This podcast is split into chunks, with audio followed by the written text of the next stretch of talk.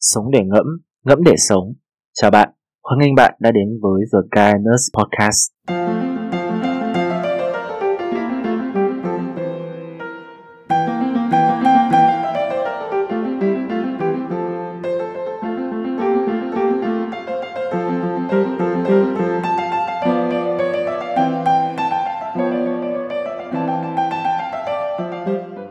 Hi, xin chào tất cả mọi người đã quay trở lại với tập phát sóng mới nhất của The Guyaners ngày hôm nay. Mình là Brian.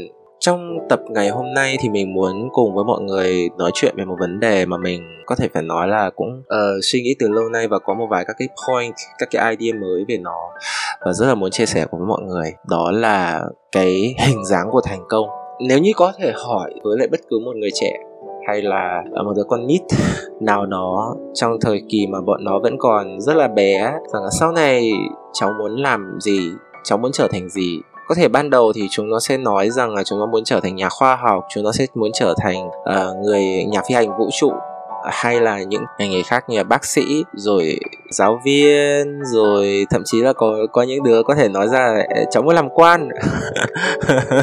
Yeah. Thì bỏ qua một cái giai đoạn mà nó đơn thuần như vậy, nó trong sáng như vậy. Khi lớn lên lên thì chúng ta có thể phát hiện được ra một cái phát hiện khác, đó là dường như tất cả các ước mơ những cái hoài bão những cái kỳ vọng những cái ờ, nó cũng nó cũng có thể nói là những cái cái ước mơ ngu ngơ hồi trẻ hồi còn bé của chúng ta. Sau khi mà chúng ta lớn lên và bắt đầu bước vào thế giới trưởng thành nó đều khoác lên mình một cái lớp áo của sự mình không muốn nói nó là từ vụ lợi nhưng mà nó sẽ có liên quan rất nhiều đến với lợi ích để có thể duy trì được cuộc sống này. Và dần dần nó sẽ khiến cho chúng ta hoặc là sẽ vì ồ oh, vì cái ngành nghề đấy nó không ra tiền mà chúng ta từ bỏ cái ước mơ hồi bé của chính bản thân mình để từ đó đi tìm kiếm một công việc khác một ước mơ khác hay một ngành nghề khác nó có tiền hơn. À và rồi thì sau đó nó lại còn đem thêm đến cho chúng ta những cái ờ, những nó, nó được gọi là những cái xu hướng cái uh, yes những cái xu hướng những cái khuynh hướng mà gọi là đám đông ấy về của của xã hội chúng ta khi nghĩ về những cái vấn đề làm việc. Tức là chúng ta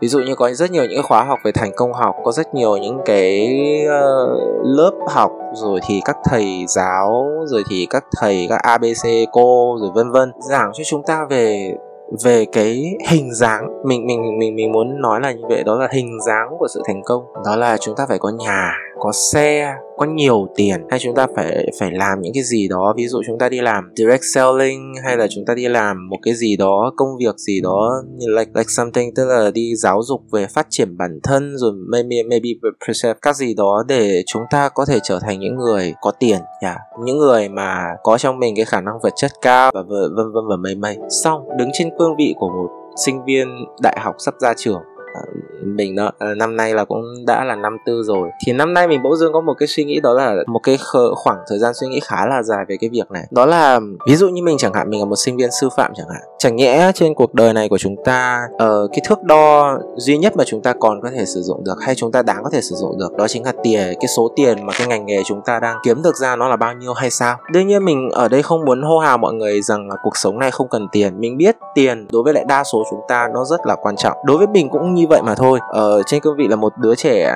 thuộc một gia đình đơn thân, tiền đối với mình rất quan trọng. Nhưng nó có thực sự quan trọng đến mức mà nó trở thành cái thước đo duy nhất trong cuộc sống của chúng ta để có thể đo đạt được về cái sự thành công trong cuộc sống? Đây là một cái điều mà mình rất là muốn hỏi. Như vậy đó. thì với mình mà nói thì mình cho rằng đồng tiền hay là cái khả năng có thể kiếm tiền được của một công việc, nó không phải là một cái thước đo duy nhất để có thể định đạt được xem cái công việc này có thực sự xứng đáng để mình có thể theo đuổi bởi vì nếu mà như vậy thì có một điều rất đáng buồn ở đây đó rằng là sẽ có rất nhiều công việc trong cuộc sống của chúng ta sẽ biến mất biến mất luôn ấy chứ không phải là uh, còn tồn tại được ở đây yeah. chính vì vậy mình cũng muốn chia sẻ đến với mọi người một cái quan niệm khác về đồng tiền, hay là một cái quan niệm khác khi nhìn nhận về cái sự thành công đó là gì? Thành công trong cuộc sống của chúng ta chưa bao giờ chỉ đơn giản là xuất phát từ việc là chúng ta kiếm được ra bao nhiêu tiền, hay nói một cách khác, đồng tiền chưa bao giờ bằng với sự thành công. Ít nhất là về mặt vật chất thì có thể là bạn sẽ được xã hội ghi nhận, nhưng ở những phương diện khác có thể bạn chưa hẳn sẽ đạt được đến cái mức độ mà được gọi là tối ưu đó mà mọi người theo đuổi. Đấy là một cái ở đây. Cho nên là với cương vị là một sinh viên đại học sau khi ra trường, kiếm tiền không hẳn là điều quan trọng nhất mà chúng ta đặt nó lên hàng đầu để rồi mọi các quyết định sau này của chúng ta đều chỉ phục vụ cho một cái quy định hay là một cái quan niệm như vậy. Đó là vì đồng tiền vì để kiếm nhiều tiền hơn và chúng ta chọn lựa các cái cơ hội đấy. Yeah, mình rất là không thích những người mà đặt hàng đặt đồng tiền đặt cái việc gọi là kiếm tiền lên hàng đầu và và thổi phồng nó lên như là một cái việc gì đó rất là thần thánh kiếm tiền quan trọng để chúng ta có thể sống nhưng kiếm tiền không quan trọng đến mức như vậy đặc biệt là mình cũng không hề thích tất ờ, không hề thích những cái lớp mà uh, lấy cái động lực kiếm tiền để làm cái điểm bán để làm cái điểm marketing để sell cho mọi người để có thể đi học đấy. Ví dụ như một vài các lớp học thành công thành công học chẳng hạn. Đối với lại những cái điều này mình sẽ mình rất là dị ứng và mình không hề thích về ừ, với, với cái đội này một chút nào cả. Hãy nhớ rằng cái điều quan trọng nhất cái điều mà có giá trị nhất mà bản thân bạn có thể nhận được thực ra mà nói nó nằm ở chính cái giá trị phát triển của bạn. Yes chứ không phải là đồng tiền và cũng đừng bao giờ cố gắng ghép đôi đồng tiền với sự thành công vào. Sao cho cố gắng gọi là đơn đơn giản hóa nó là bạn chỉ cần có tiền bạn sẽ là thành công. Bởi vì đấy là đấy là một cái cách nhìn rất là phiến diện. Và mình không dám chắc rằng là nó sẽ có ảnh hưởng tốt như thế nào đến với cuộc sống của các bạn. Nhưng mình có thể dám chắc được một điều rằng đến một thời điểm nào đó bạn sẽ gặp được một cuộc khủng hoảng nhất định cho dù bạn có rất nhiều uh, tài nguyên vật chất để có thể xử lý được những cái cuộc khủng hoảng. Những ác. Mình hy vọng rằng là trong một cái thời đại như thế này, chúng ta bao gồm cả mình, sau khi ra trường có thể trở thành được những con người mà đảm bảo về mặt vật chất cho chính bản thân mình có thể sinh sống một cách yên ổn và không thiếu đói. Đấy là một cái điều cơ bản. Nhưng ngoài đó ra thì chúng ta còn có thể trên cái nền tảng vật chất, trên cái, đấy là cái điều được hướng đến mình cũng mong muốn rằng là có thể share cái điều này đến với các bạn. Tập ngày hôm nay có thể sẽ là, nếu như mọi người nghe thì mọi người sẽ có thể cảm thấy rằng nó một cái sự tản mạn mà nó cũng không có một cái bài bản gì cả về vấn đề thành công. Nhưng nó cũng là một trong những cái cảm nhận với mình mà nói là một trong những cảm nhận trực quan nhất gần đây mà mình có trong lòng của mình. Khi nhìn thấy các cái quảng cáo của các cái khóa học thành công học thì rất mong là có thể chia sẻ đến với các bạn một vài thông điệp nhất định. Và hy vọng rằng là chúng ta có thể cùng nhau phát triển cùng nhau tiến bộ và cùng nhau trưởng thành. Bye bye. Cảm ơn bạn đã lắng nghe chương trình ngày hôm nay. Rất mong những nội dung trong tập podcast ngày hôm nay sẽ mang đến cho bạn những giá trị nhất định để chúng ta cùng nhau phát triển, cùng nhau tiến bộ. Cuối cùng, xin chào và hẹn gặp lại.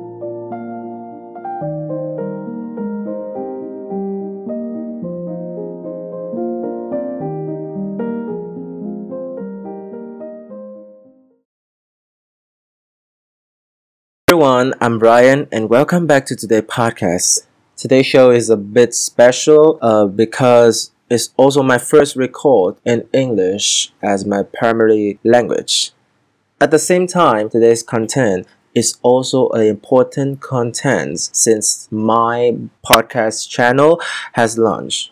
It has been a pivotal thing for me, and that is breaking self censorship and breaking sensitive thinking. For a long time in the past, I myself would consciously limit the content topics that I can express so as to hope that I will not fall into the risks for me personally caused by sensitive uh, topic. This situation started when I was in China and has continued until recently. If you put it before, when the scale of performance is relative free, then this matter is not a big problem. As long as uh, you pay attention not to touch some more sensitive things, you can do it. But with the recent focus on China tightening its own censorship, censorship policy, this has some negative implication for me as well. Although in a sense, China own censorship regulations will not control me at all.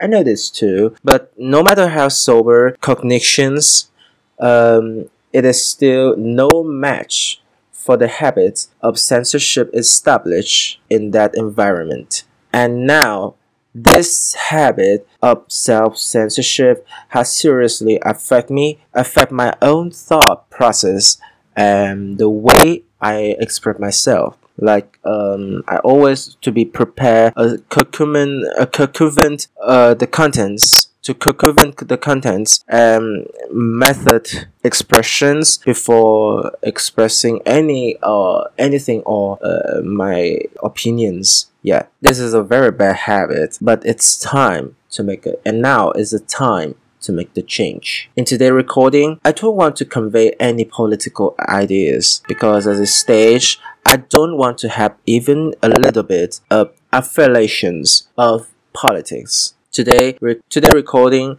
is just a milestone I have set for myself to commemorate the point in times to kick off the habits of self-censorship. I hope that each of us can cherish and make good use of our hard-earned right, freedom in speech, and now this right to be and use this right to bring more value to the country and the people around us.